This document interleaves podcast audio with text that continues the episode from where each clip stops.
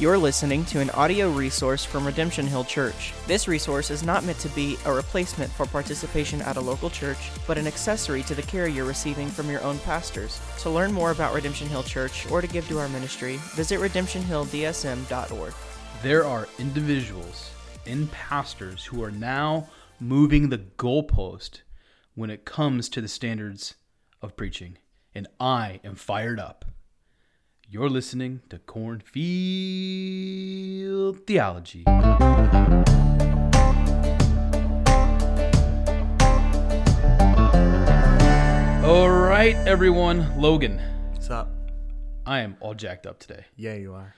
I am fired up. You've been kind of fired up for the past couple of days. What is going on? This is insanity. Yeah, I mean, you just got people that would probably fail a, a paper at school. Man, could you imagine, like, being in seminary? You just graduated seminary. Yeah. Shout out to Midwestern Baptist Theological Seminary. Can I imagine being in seminary? Yeah, you just finished. I'm a little far. I'm a far, much farther removed actually than you. But could you just imagine, like, writing a paper and just uh-huh. completely lifting the entire thing? Yeah. And uh, making it your own. Right. No, no attribution. No, like, hey, which which which is still wrong in that situation. Every syllabus that I have ever looked at said, if you get if you plagiarize, zero, zero, right, immediately. And so, why wouldn't we hold that same standard when it comes to a pastor who preaches? Well, apparently that it's easier for them, or they have other things to focus yeah. on. But perhaps we should explain. Okay, so what let's get into the con- let's about. get into the details, everyone, because this is a topic. Like I said earlier, I just said I'm all fired up about it. Um, and there's a lot of people doing explain explaining things away. Mm-hmm. So if you're in the Twitterverse, which I don't necessarily recommend, but if you're in there, you know what I'm talking about. If you're in the evangelical circles, if you're see- might be seeing it on Facebook as well. Mm-hmm. I know that I got to write a blog post on this. Yeah, um, that'll be coming down the pike here. So uh, can you explain a little bit of what's going on, and I'll chime in as kind of fill yeah. in some details. You'll have to you have to forgive me because I'm just terrible with names. Oh, so okay. So, so we got we got Ed Litton, right? J D. Greear. Those would be your, you know, very well known in Southern Baptist Convention. And Litton is the new yeah. He got elected. President. Yep. So we're not full disclosure. We've we're S B C. Uh, we've been to S B C seminaries, but we are not a part of the S B C. Correct. We're so we don't know all the politics, and, right? You know, but it was Litton that ended up preaching a sermon, several sermons, se- okay, several sermons that were actually essentially copies of another person's sermons. Yeah, J D. Greear. Either used like the same outline. I mean, some things are just word for word, right? And it's it's crazy. Yeah, it is. It is crazy, and we need to. We'll, what we're gonna do here is we're gonna ex- explain like what our beef is, but also mm. you know, understand that pastors are looking for insight and wisdom and ideas when they listen to other pastors preach. And so we want to kind of show, here's the line. This is mm-hmm. a line you just don't cross. Right. But you also, here's a category where, you know what, as pastors, as preachers, we want to continue to learn, to grow. There's nothing new under the sun. Like, mm-hmm. I'm not going to come up with a great new theological position all of a sudden out of nowhere, right? Uh, all that's been spoken about. Right. You know what I'm saying? So So there are some things that we uh, stand on top of the shoulder of giants, that whole kind of thing. But there's, but what we're talking about is something much bigger, mm-hmm. and I think and I think grievous. So we have that situation in the S B C, and and here's what here's what really disturbs me. There are people defending it, right? And that's what I can't get my mind around. Um, that's what I can't quite settle in my own heart. So, you know, this hap- this hap- this didn't happen to me, but I actually called out a pastor one time. Um, when I just became a Christian, I listened to a John Piper sermon. So uh, I got became a Christian twenty-two. Right. So we're talking eighteen years ago, a long time ago. And I was still kind of in that have a rock in my shoe, becoming a Calvinist phase, you know. Right. Yeah. Yeah. We call that it, guy. You were just you had a fire for the Lord. I had a fire for the Lord. I want to let you know that about it. Wasn't maybe uh, didn't have a good outlet right away. No, I have no no good outlet. So, anyways.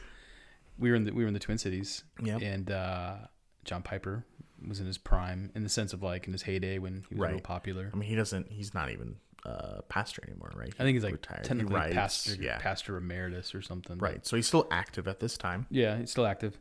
And uh, I had randomly listened to a sermon online mm-hmm. from some pastor in California, and it was a word for word ripoff of John Piper. And I'm listening to it, I'm like, this, this is plagiarism, you know? And so I emailed the pastor and I'm like, dude, you just, you just ripped off John Piper. Come on, man. Mm-hmm. And then he emails me back and he's like, well, everyone does this type of mentality. He kind of been explaining it away. I'm like, really? You know, I was, and I didn't respond back at, after that point. I'm like, what's the point? And I probably shouldn't have emailed them to begin with. Who knows? I, mm-hmm. My heart was not in the right spot. So anyways, this has been going on for a while. Right. And uh, to what extent, I don't know. But I think I think what is revealing now with the whole Ed Litton, J D. Greear thing, it's happening way more than people realize. Yeah. I mean, you you pointed me to a Albert Mohler uh, radio podcast. Yeah, that's right. Which was in, what, two thousand six? two thousand six, where he's speaking on the same issue of pastors essentially just ripping each other off word for word. So Albert Mohler is the president of the Southern Baptist Theological Seminary. He had one of the professors on, Hershael York, I think. I, th- I still mm. think he's there. And uh, yeah, he's basically like, you can't do this. This is wrong. And even some of the callers then were, were calling in and being like, yeah, why can't? It's still, they're still teaching the truth. Right. You know? So the question becomes, at this point, one, can a pastor preach another pastor's sermon? And I would say absolutely not. What if you attribute that sermon to that pastor? Is that okay? And I would say absolutely not as well. Why? Well, we're going to get into that, but some of it has to do with pastoral integrity. Yeah. And I'm not talking about the exceptions. Let's say, you know, we're at Redemption Hill Church located here in the Des Moines Metro. Let's say I'm ready to preach on Sunday morning and I get sick. Right. And I say, Logan, just preach my sermon. Yep. You know, I mean, that's a clear exception where everyone in our church understands, you know, Pastor Sean is sick. And uh, we're still going to have Sunday celebration because I'm not the church. We are the church. Right. And you don't have time to prepare a sermon. And you're like, okay, he's got his manuscript ready. You review it. You preach it. Yep. I would say that would be one of those exception things, but it's very internal. Right. right? It's very isolated to our local church, and it's certainly the exception. Right. And there's already the relationship of I have preached for the Sunday sermon yeah. before. Um, and then it's it's just one of those rare circumstances. It's better in that case, I think, to come together and worship as a local church than yeah. to just cancel a Sunday. Yeah, I agree. I do agree. And so we're not talking about kind of that exceptional one-off, once every ten years type situation at all. Uh, we're talking, this is a normative practice. And here's another story I wanted to share um, because this was a learning point for me that has shaped mm. how I do sermon prep today. There's a couple big moments that have shaped how I do sermon prep and why I'm all fired up about this. When I, had, you know, I've been in pastor ministry for a little while, and I had just become a pastor in a church, and there was a team. So not a church planning context, but multiple, you mm-hmm. know, people on staff who could preach or whatever. And I'm kind of the low guy on the totem pole.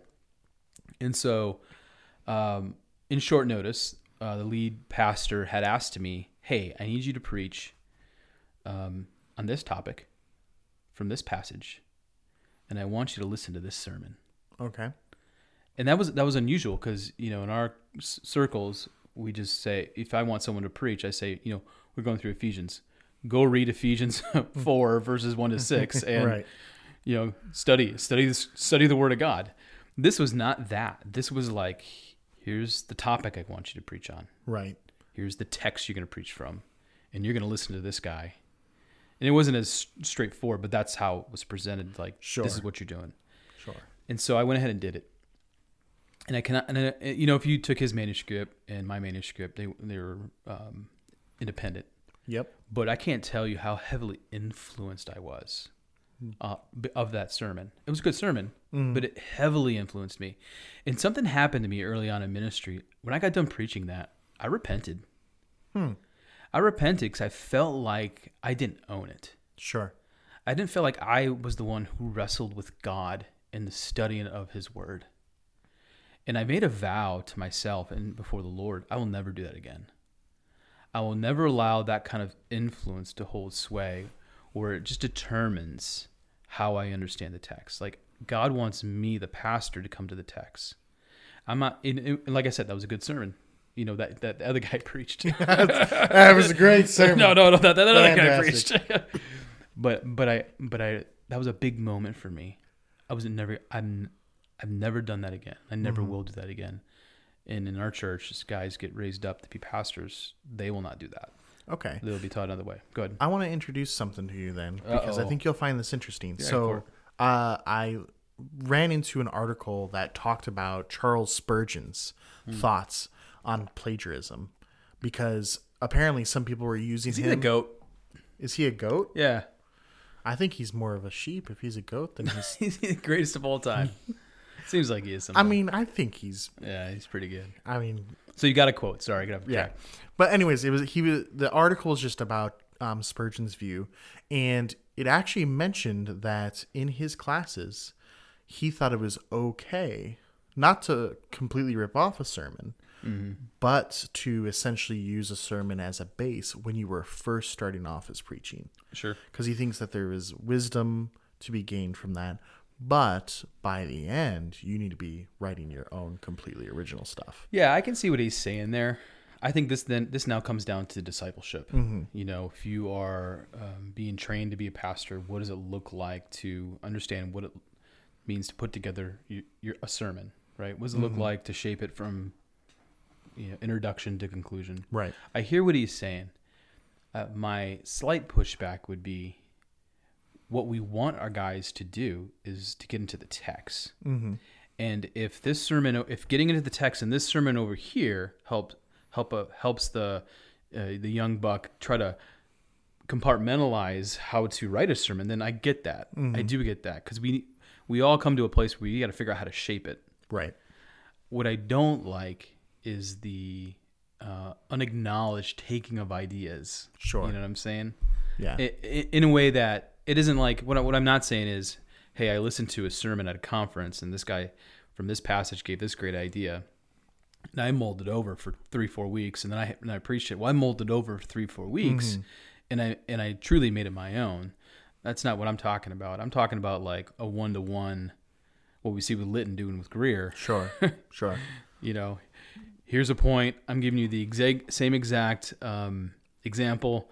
And he comes back and says the same point and then the same example and the same point and the same example. And it's just so clear and obvious. And I and I, yeah. I would reject that. I will say the article went on to say that one of his students, you know, part of the final project is they have to give a, a sermon. One of the students um, plagiarized Spurgeon. Oh, really? Yeah. And, like to him. Oh, really? Yeah. Like he oh. preached a, ser- a Spurgeon sermon. Did it say to what Spurgeon, Spurgeon did? And the rest of the class. Did it say what Spurgeon did? Uh, he went, wait a second, and then pulled out the sermon, and then all the classmates just ripped the kid to shreds. Right, because they're, so. Because they're like, you can't do that, yeah. And he almost got kicked out. Yeah, I think to your point, like, can seasoned pastors help younger pastors mm-hmm. help under, help understand what it looks like to shape a sermon? One hundred percent, they should. Like for instance, on my last sermon on Ephesians two. Ah, what was it, thirteen through seventeen? See, I'm t- I'm terrible with these details. I get heavily influenced by Voddie Baucham, one of my favorite preachers. Sure, yeah, yeah. But I mentioned in that sermon, I agree with his point here, and I directly, like... You quote him out. Yeah, yeah quote him, or at least reference his name. This is where I'm getting this idea from, and yeah. I'm, I accept that idea. That's way different than what we have been seeing with them just straight up quoting, and especially with illustrations where I think... Yeah. Uh, Litton like use the term "I" yeah. when it's clearly not actually yeah, yeah. him. You didn't experience that, buddy. Right. that is that's so, not your story. That is so disingenuous. And that's what drives me nuts. You can use illustrations that other pastors have preached or that you mm-hmm. read in a commentary, right? But you you write it in such a way where it's honest and it has right. integrity. Right. You know what I'm saying? Right. Or the time I I used uh, Sproul's uh, illustration of when he was traveling countries. Oh, when sure. it came to common citizenship, I'm saying this is Sproul's story, yeah, and I'm telling it to you because it makes my point and it's a good story. Right. Yeah, exactly. And I think all that's acceptable. And the, the other thing I would say, in addition to attributing things verbally, if you've ever, you've seen my manuscripts before, mm-hmm. I'm big into footnoting. So, um, so someone ever came up to me and be like, "Hey, that sounds familiar." I can be like, "Yeah, well, here's the footnote," and uh, you can look at the resource yourself. Mm-hmm. And I find that to be another safeguard. And a point of increased integrity when it comes to, you know, preaching your own sermon. Because let's face it, there are there are commentaries that are helpful. We'll get into that in a little in a moment. I talk about, you know, what's my process for sermon prep. Uh, there are other sermons that can be helpful for certain, mm-hmm. and uh, we just want to and we want to be helped by those things. Right. Those are tools that we want to be helped by, but. What we're what we're seeing right now within evangelicalism is not what, not that. It's not being helped by a tool. It's the outright ripoff. Right. It's, you get the F in the class. Yep. So other things have come about, uh, justifications for, for um, what's going on, and this idea of a preaching team, other people gathering the info and um, helping the pastor pretty much say, you know, here's the text. Here are some, here's some insight in the text. Here's some examples you could use. What do you think about preaching teams? Yeah, we don't have experience with that. Right. So we want to be careful, careful there. But I mean, I wonder how many of the church fathers would have used that, or like John Calvin. Like some of them are preaching multiple times a week. Yeah. Yeah. Sure. But I don't. I don't know if they actually use a team or not. I, I don't see a. Um, if the pastor, so let's say you have a preaching team. Yeah. Like yeah. it's uh, me and a few other people from the church, and we come together and we gather information about the text. Um, we almost uh, cut out some commentary quotes that we think are relevant, and we give that to you, and you take the time to sit down mm-hmm. and review everything that we have had, think it over, reject some things, accept other things. I don't see that as necessarily bad. Sure. Uh, it's a little strange just because it's not something I'm it's used really to. It's really common in, in bigger churches, mega churches. Really? Mm-hmm, very much so. I think if the pastor takes the time to really analyze what they're given and understands what it is and actually comes up with their own opinions, like right. essentially it becomes almost like another resource. It's like a collective commentary. Correct. And if, if the pastor takes the time to analyze it, think it through, I think it is okay. And I think that's the key. But the tempt, what's the temptation? That they write the sermon. That they write the sermon and the pastor doesn't do the analyzing. He doesn't take the time. He doesn't ask the hard questions mm-hmm. about There are there are so many times, so many times where I get to write in a sermon, and um, you know, there's like five or six resources that you're using, but you realize three of them, because you actually studied it, don't actually fit. You know, at the time, you're like, oh, that, that's a good statement on this particular passage, mm-hmm. and then in reflection, you're like, actually, that's a horrible statement. It says nothing that does not help. That's the point I'm pull, trying to make. You pulled that out of left yeah. field. Yeah, and so. I think that's the thing. It's, is there an actual due diligence taking place? You know, in a way, you actually did have a preaching team. How so? Because we would have our Monday meetings. Oh, sure. And we would go over the text together as a group. Yeah, occasionally. With you. Yeah. Occasionally. But we've done that in community groups too. Yeah, and yeah. similar kind of concept. You have a team of people going over a text. But ultimately, it was you that did the analysis, you that put together your own thoughts. Yeah, and so part of the heart behind that was to, in, in particular with community groups as well, and this doesn't happen every week, maybe once a month. Yeah.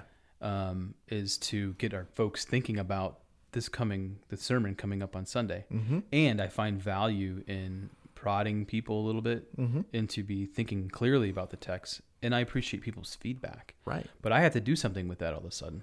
Yeah. And many times it's, man, that doesn't work. That doesn't work. Nice thought, but doesn't fit with the way I'm going to, you know, preach it or whatever. Yeah. And there's other times, like it happened two, three weeks ago, someone had said something at community group and like, that's a really good point.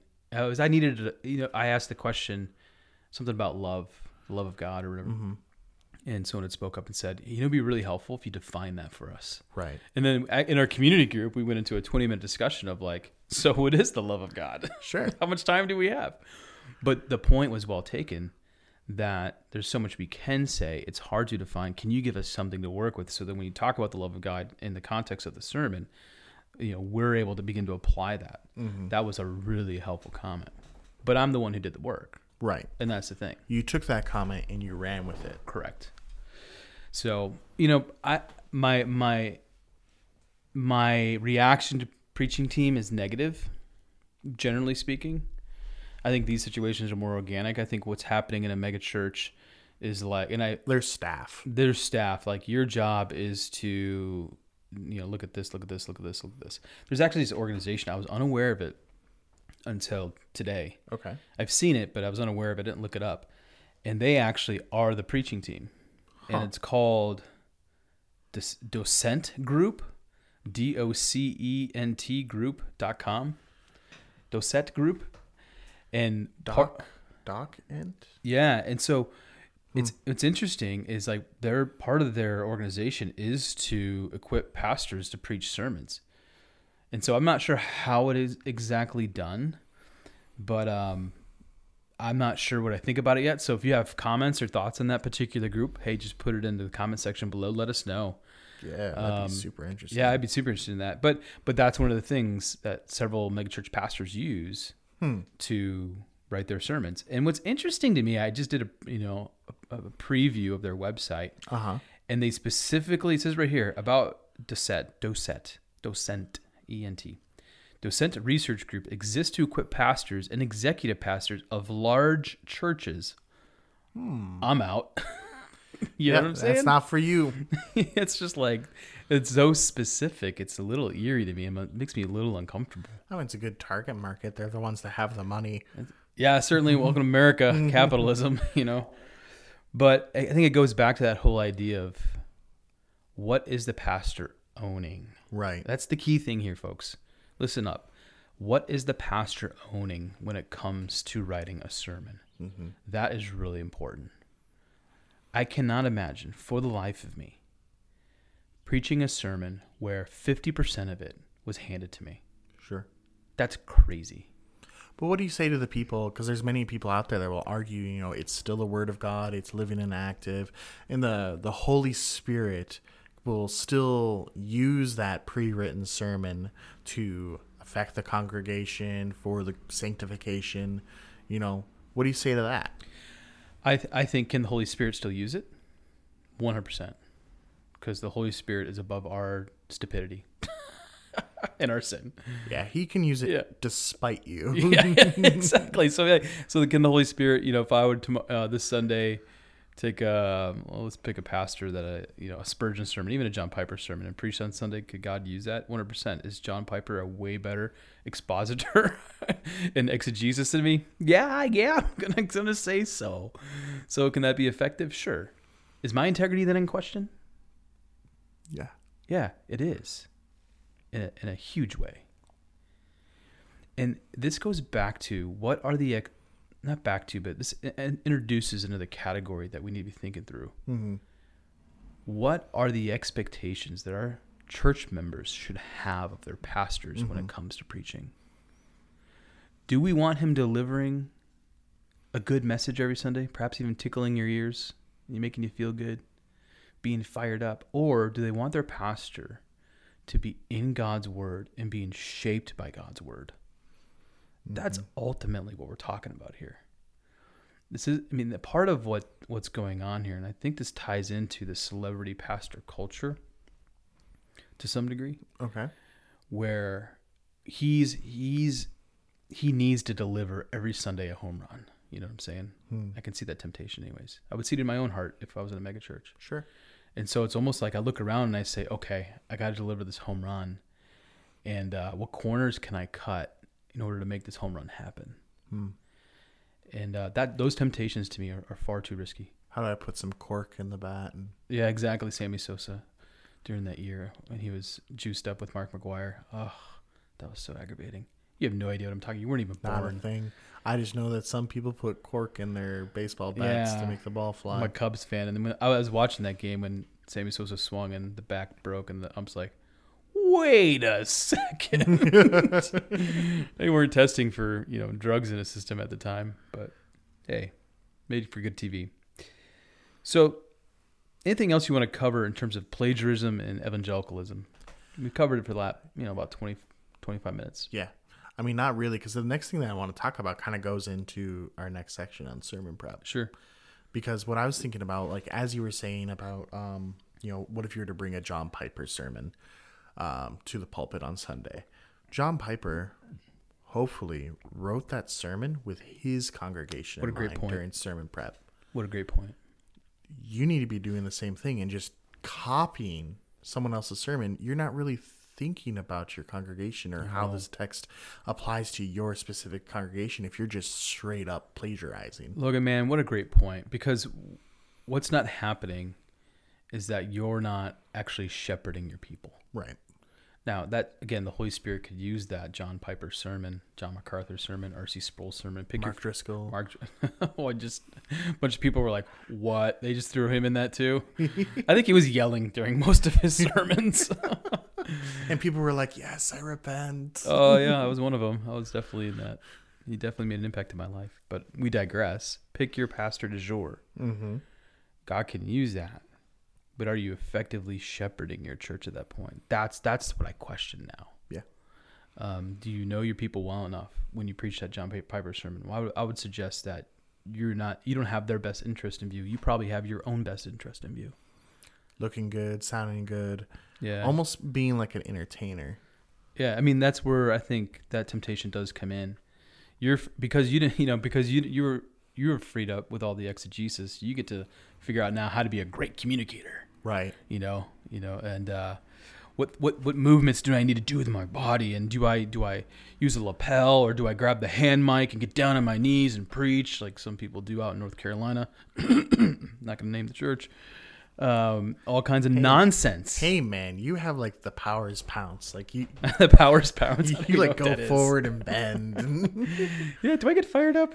Yeah, you get fired up, but yeah. I can usually tell when because you like start crouching over. You have your hand above the microphone, and you yeah. have your own mannerisms, man. I know, I'm not saying it's not there, but I I do not focus on those. Sure, it comes naturally, and you're not on your knees. Yeah, for effect, right? And just looking like, yeah. Anyways, a doof, a doof good word. So, what? With all that said, if we're saying preaching teams aren't the greatest idea or shouldn't be an idea, I think I would say it shouldn't be a thing. You probably I'd say maybe not the best idea. Not the best idea. And for saying this, docent group dot com, which admittedly we don't know much about, but it's clearly being used by some megapastors, and uh, it's targeting them. Mm-hmm. And it was affirmed by several megapastors publicly, mm-hmm. and they serve as a preaching team. We're like, that's not the best way to go either. In our opinion... Good good brothers are going to disagree with us on this. What is the proper way to sermon prep? Right? right. I think I think we got to wrestle with that. How long? Like I know guys... forty-eight hours. forty-eight hours. That's an intense week of sermon prep. I know. But, but, you know, you have guys who are on the high end like me, and then you can meet another pastor and he'll be like, what? You shouldn't be doing more than eight hours. Right. I've had people tell me that. Right. And uh, brothers that I love, sure. and who are faithfully pastoring their church. And so what is the right? What do you think? I mean, it's going to be, you know, different from person to person. Yeah. If you're a moron like me, guess what? Takes you, you, it takes longer. All week. It takes longer. uh, it's just going to take some time. I mean, I think first you want to be with God and in prayer. Yes. Because you want to get the heart for your congregation. You want to be, you know, attuned to the Holy Spirit of what is it that they need from this passage. Because yeah. we, you know, whatever passage you have for the week, we, we tend to preach through books. Um, and especially within Ephesians, there are multiple points in a single passage that you could focus on, but which one is for your congregation? Yeah.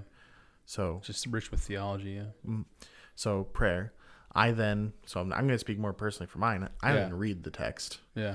Um, you I speak for you, then I'll tell you what I've been doing for years. Yeah, um, I can't translate. I'm not at that level. I, Come on, man! You just graduated seminary. Yeah, C's get degrees. C's get degrees. I've never heard Listen, of that. Listen, Greek and Hebrew were rough. I just wanted to get through it. Survival is the key. Yeah, pretty much just survival. Um, so I can't. I can't. Uh, translate the original language, but what I do is I read the text. Absolutely. I also like to read before. Can we, can we point out something, and then I want you to continue? Sure. Uh, English, you know, in, in the English, there are quality translations. So if you do not know the original languages, that's okay. Yeah. We actually live in a culture and a society where we have very reliable English translations. Everything from the N A S B to the E S V to the C S B, I would say as well. I would even, I mean, I would say the N I V. Yeah, is, N I V's lost some steam with me, but I would say it's still a faithful translation. Yeah, I mean, I think there's a lot of faithful churches that still use the N I V. Correct, correct. And there's just some stuff I would just disagree with. And there's stuff I disagree with the E S V, stuff yeah. I disagree with with the... Right, and so sometimes if you want...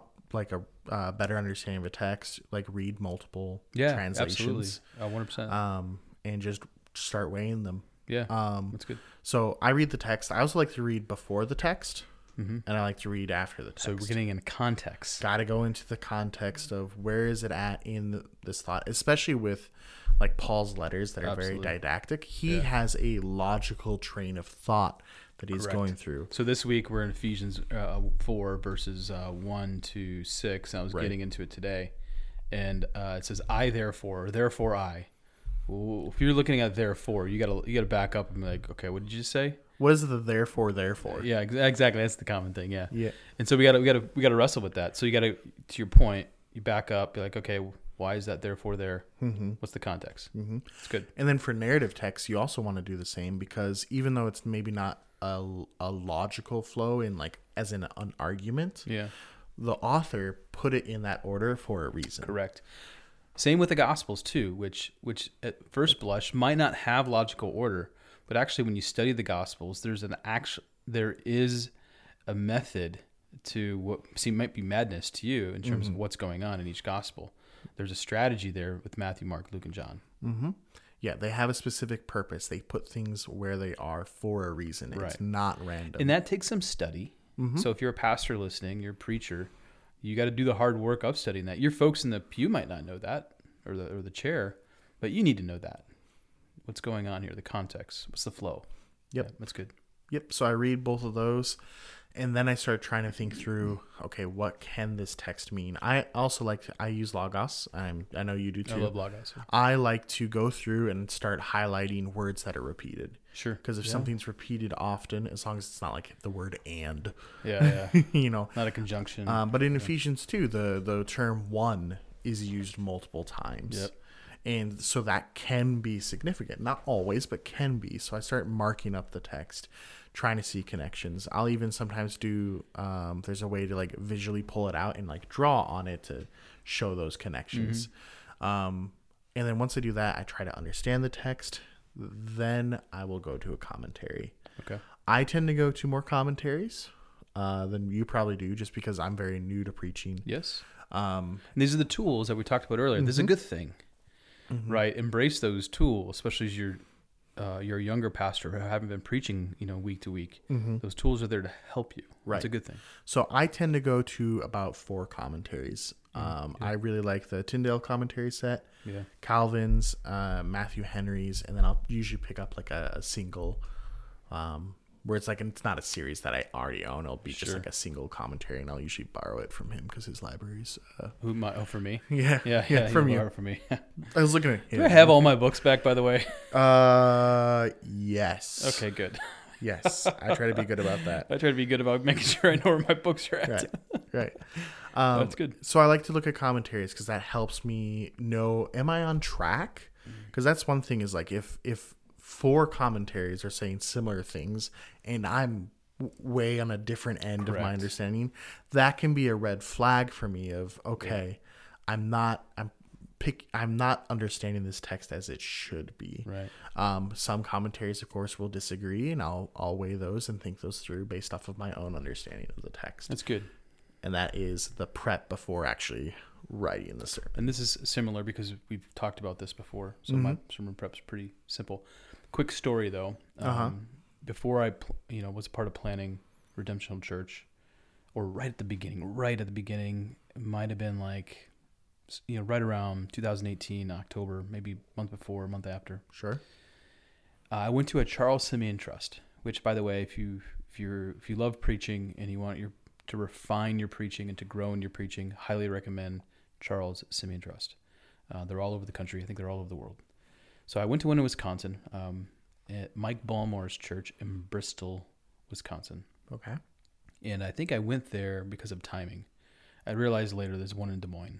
I was like, oh, great. There's one right here. So I've gone to that one in more, in more recent years. But I went to that one, and uh, Mike Bullmore is an amazing teacher. He trained at, I think, Trinity Evangelical uh, International School, whatever they're called now, T I U uh, Seminary. And... Uh, He said something. He talked about his own sermon prep process, and it mm. radically changed how I do things. Okay. Prior, I would read. I, I would begin by, you know, you pray, you read the word, uh, read your passage, of course, and then I would read like five or six commentaries. I spent most of my time in commentaries, sure. or listening to other people's sermons on the particular topic. Sure. Now you you know your sermon doesn't get shaped um, in one particular direction because you're in so many different ones. Mm-hmm. But it's it seemed like a slog fest. My sermons lacked consistency. Hmm. and I didn't do as much exegesis. You know, I just went to writing. You know, what's a, what's a, what's the main point of the passage, and what's a logical flow of thought that I can kind of deduce here? Mm-hmm. But the commentaries really made it muddled. Okay. So it was really hard for me. And then going to Charles Simeon Trust and listening to Pastor Mike Bullmore, he he basically said this, this is what I do. You know, he comes to the Lord in prayer, and um, paraphrasing, you know, it's been three, four years, uh, reads the text. He does exegesis with the text first. He spent, he says he spends, I think it was like two to three to four hours. Now, maybe it was up to eight hours just in the text alone. That's in the text. And then he said, do not take more than one, do not read one more than one or two commentaries. That's it. Read one that is detailed. So there are several commentaries that tell you basically what every Greek word means, and, and you know, where it's at in the rest of scripture and whatever. And then there's like a lot of commentaries out there are, which are sermons of other pastors. Sure. It's like, other than that, don't do that. Don't do anything else. Oh, he wrote an outline before he got to the commentaries. Okay. And to what you said earlier, and this is what I do with commentaries now, they help me make sure I'm not heretical. Am I way off here? No, they help you keep... Or you're reading a commentary, you're like, yeah, I agree with that. And then you find out he's a heretic. You're like, whoops. My bad. um, so I I do have... commentaries that I gravitate toward, mm-hmm. for certain, uh, when it comes to the detailed one. But that does depend on book to book as well. We go right. through books of the Bible, generally speaking. We do some topical yeah. stuff, but it's I generally mean, books. There's some people that are just an expert on a book. One, yeah, totally. And so you like those experts, especially if they're mm-hmm. going to give you details. With that said, this is what I do now. Come to the Lord, come to the Lord in prayer, read the text. Mm-hmm. And I mark up the text like crazy. I'm in it for hours. I mean, and then I'm in the Greek as well. So I, I do an exegesis actually in the English first, and then I open the Greek up, and I do an exegesis of the Greek as well. And uh, that that is like step one and step two. Okay. So before I even open a commentary, before I even get there, that is that is what I'm doing. And then I labor in the outline process. Okay, what's the propositional statement? What are the main point? However you want to define that. What's the logical flow of thought? We're mm-hmm. an epistle right now, so that's pretty easy to get onto. Um, and then how does that map on with the entire text? There are times I've only preached two words in Ephesians. Right. In love, you know, when we were in Ephesians one. There's times where I took a bigger chunk, maybe four, five, six verses. And again, depending on knowing your church, you know, know, know the sheep that mm-hmm. you are a shepherd over. That'll help dictate where are we going with this and how long are we going to make it, you know, how many verses are we going to do, but also understanding the context. So I just spend a lot of time thinking about not individuals in the church, but just praying to God for the church. Right. And then, okay, how do I bring this to bear to their heart in the preaching moment? And all that's done in the sermon prep process. It is not, none of it's wasted. Mm-hmm. The Holy Spirit is with you just as much in the sermon prep process as he is in the preaching moment.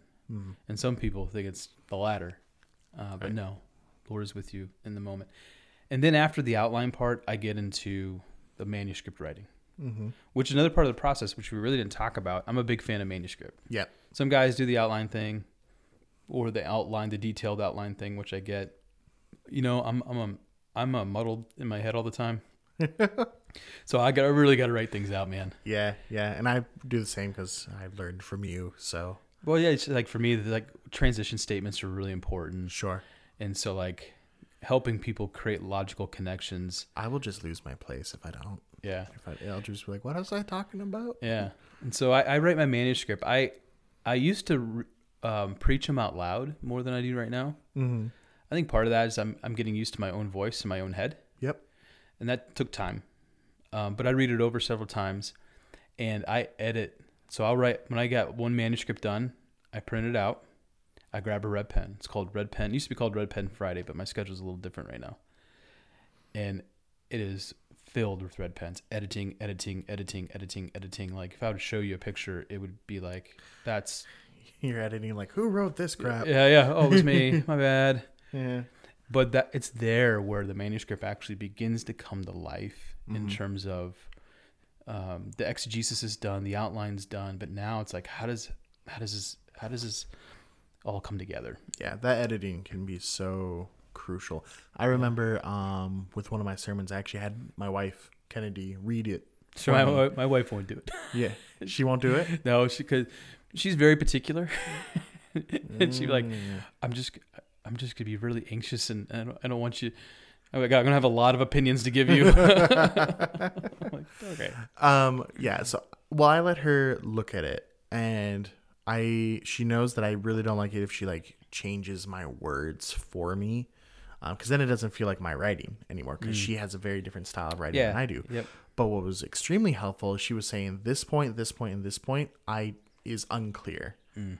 You need to rephrase that so it's more clear. Yeah. And then I could go back, and I was able to make it more clear for her, which really enhanced the sermon. Yeah, that's I think good. You're doing the same thing with the red pen. You're rereading it.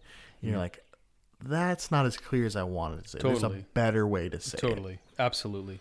And I probably do that process at least twice. Oof. And then after that, I go through a grammar check. I, I go through a complete grammar check. Grammarly, if you'd like to sponsor. Yeah. Grammarly, would you please sponsor us? Thank you. But that's really helpful. And that, that's actually improved my mm-hmm. writing. Yeah. Um, It helps me catch things that I that in my haste of writing a manuscript um, just may have got wrong, or maybe pointing out words that I'm using too often. So creating a little more flavor for the text. And that's usually the last step before Sunday morning. Mm-hmm. Sunday morning, um, I'm pretty much set to go. I go over my manuscript. I pray for the Holy Spirit's help. I actually internalize this very greatly in prayer, very much in prayer, and I take it before the Lord. Mm. And I just, I'm almost in my head. It's like I'm kneeling down before the cross and just laying it at, the, at his feet, you know, and just, it, it sounds silly. I get that.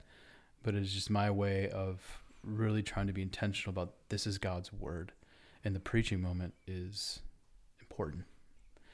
With that, um, the last thing I do with my manuscript is I underline, this sounds really weird. I underline the first word in red of every sentence. And part of that is when I'm in the preaching moment, I'll look up and, you know, do the eye contact thing, try to really connect with people, because mm-hmm. it's not just words, it's eyeballs as well.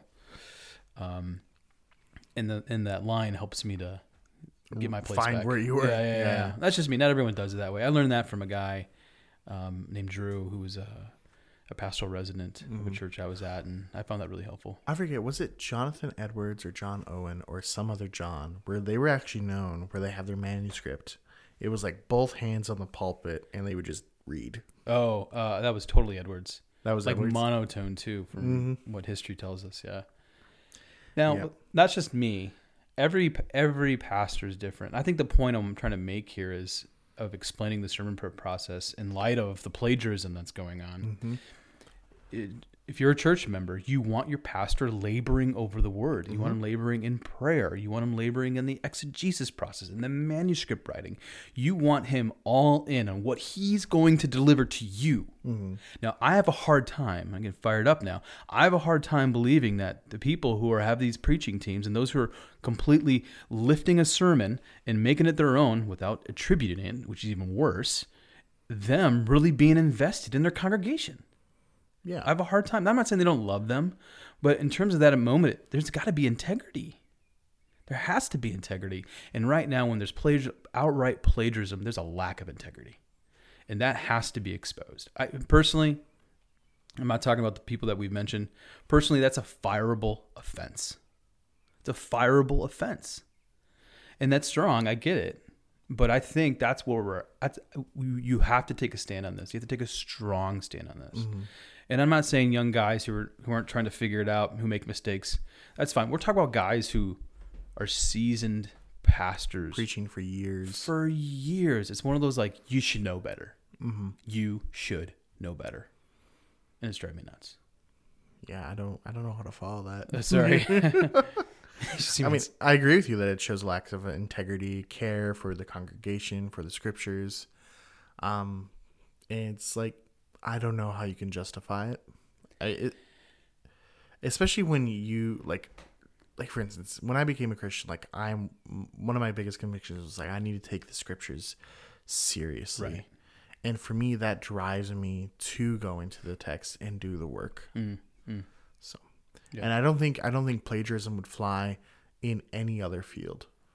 Of course in, in not any other field except for politics. Get okay. away from well, politics. Yeah, well, but they, I don't know if we want to be compared to politics. You know what get, I'm saying? They get away with a lot worse than plagiarism. Well, that's even the point. Like, you, there's politicians who've plagiarized, who've been caught red-handed. But I'm not sure that's where pastors want to keep the bar. Right.